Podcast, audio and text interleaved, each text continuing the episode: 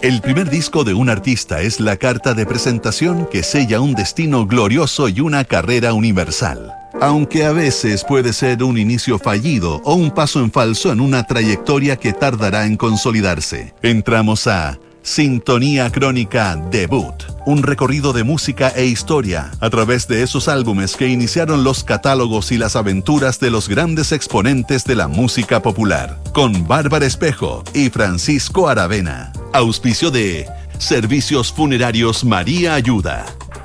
Duna. Sonidos de tu mundo. En el programa de hoy revisaremos el primer álbum de The Go-Go's. Estás en sintonía crónica debut en Duna. Aunque nacieron en la escena punk de Los Ángeles, The Go-Go se convertirían en uno de los fenómenos comerciales de principio de los 80. Tocando sus propios instrumentos y componiendo su música, el quinteto femenino surgió como una rareza en el mercado y terminó por imponer un estilo visual y musical, ayudado por el nacimiento del canal MTV. Beauty and the Beat, el debut de las Go-Go's en nuestra crónica de hoy.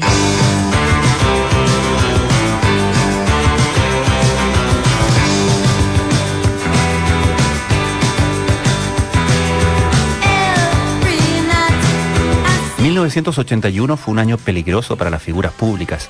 El Papa Juan Pablo II y Ronald Reagan sobrevivieron a atentados que le pudieron haber costado la vida. No tuvo la misma suerte el presidente egipcio Anwar Sadat, quien fue asesinado por integristas musulmanes que no aceptaban su política de tratados con Israel.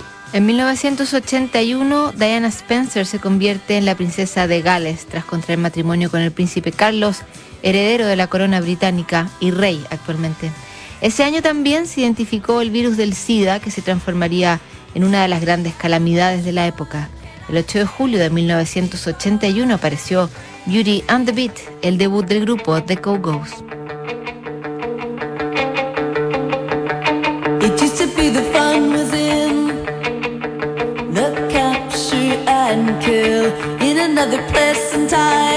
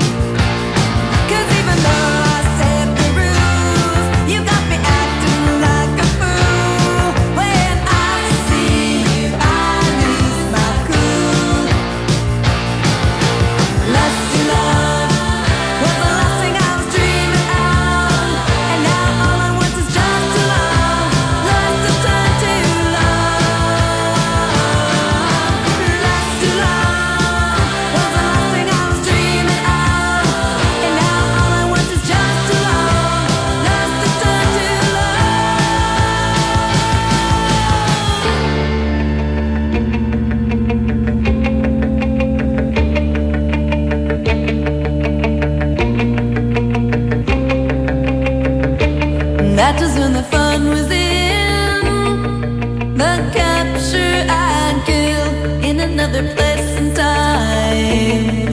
I did it all for thrills. Love me and I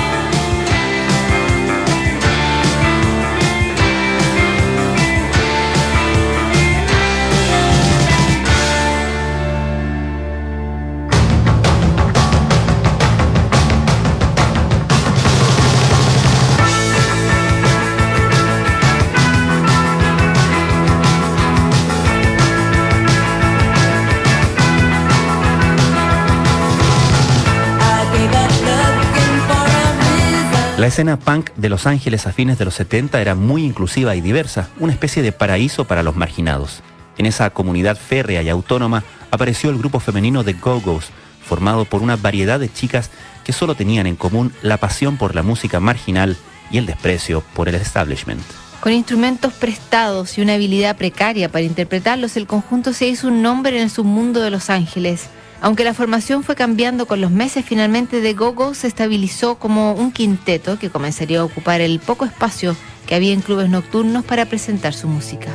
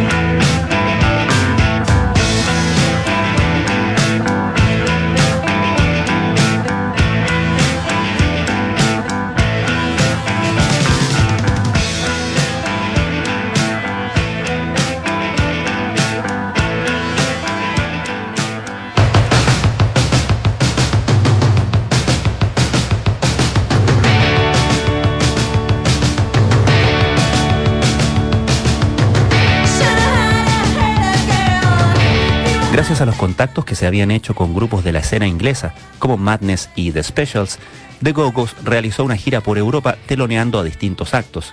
El panorama punk era más rudo al otro lado del Atlántico y el grupo tuvo que endurecerse para no sucumbir a un público que escupía e insultaba a quien se parara en el escenario. En medio de esa gira de Go-Go se editaron su primer sencillo llamado We Got the Beat. Lo había compuesto la guitarrista Charlotte Gaffey tras escuchar decenas de canciones de Motown y analizar su estructura. La canción fue editada por el sello Steve en Inglaterra y aumentó el pedigrí del grupo que al volver a Estados Unidos consiguió tocar en el mítico club Whiskey a Go Go del Sunset Strip. We Got the Beat fue un giro a una música más pop y menos agresiva y terminaría por marcar el camino de las Go-Go's.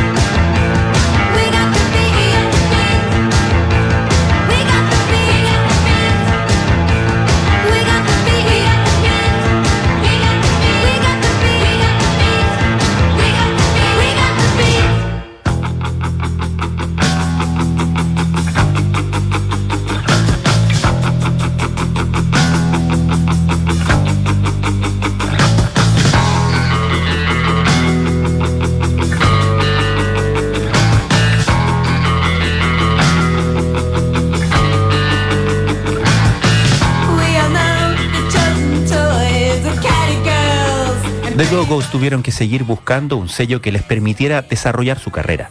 Con el fracaso de las Runaways, otro grupo femenino que tuvo un breve flechazo con la audiencia, no existía mucha voluntad para invertir en un quinteto de chicas que tocaban sus propios instrumentos y escribían sus canciones.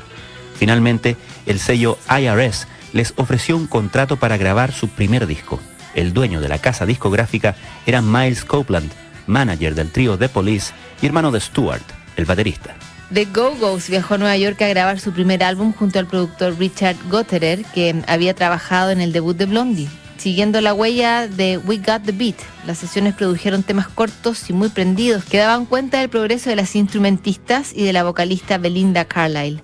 La foto que sería portada del disco las mostraba en un spa, solo con toallas y máscaras faciales. Para los críticos, esta foto representaba la pérdida de credibilidad punk del grupo y al mismo tiempo sellaba su paso al estrellato pop.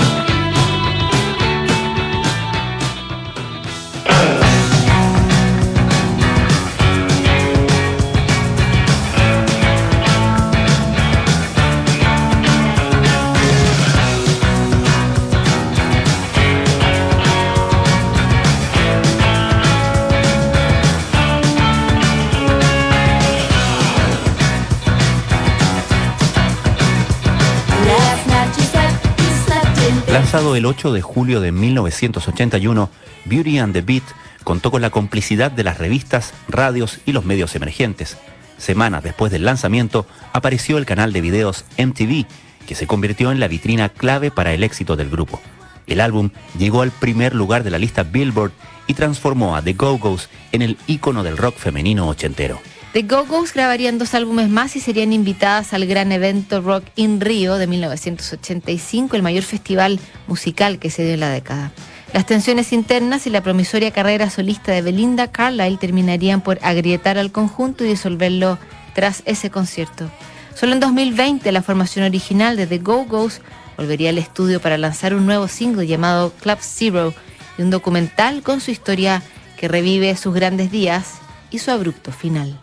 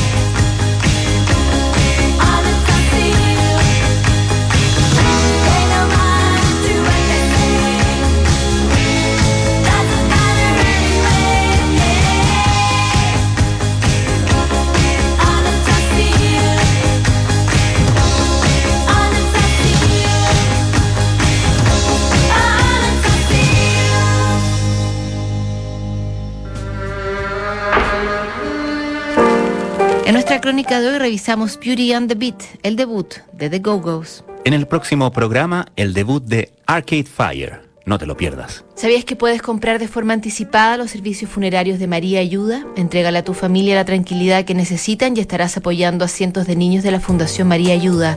Convierte el dolor en un acto de amor. Cotiza y compra en www.funerariamariaayuda.cl. Siguen aquí los sonidos de tu mundo. Estás en Duna 89.7.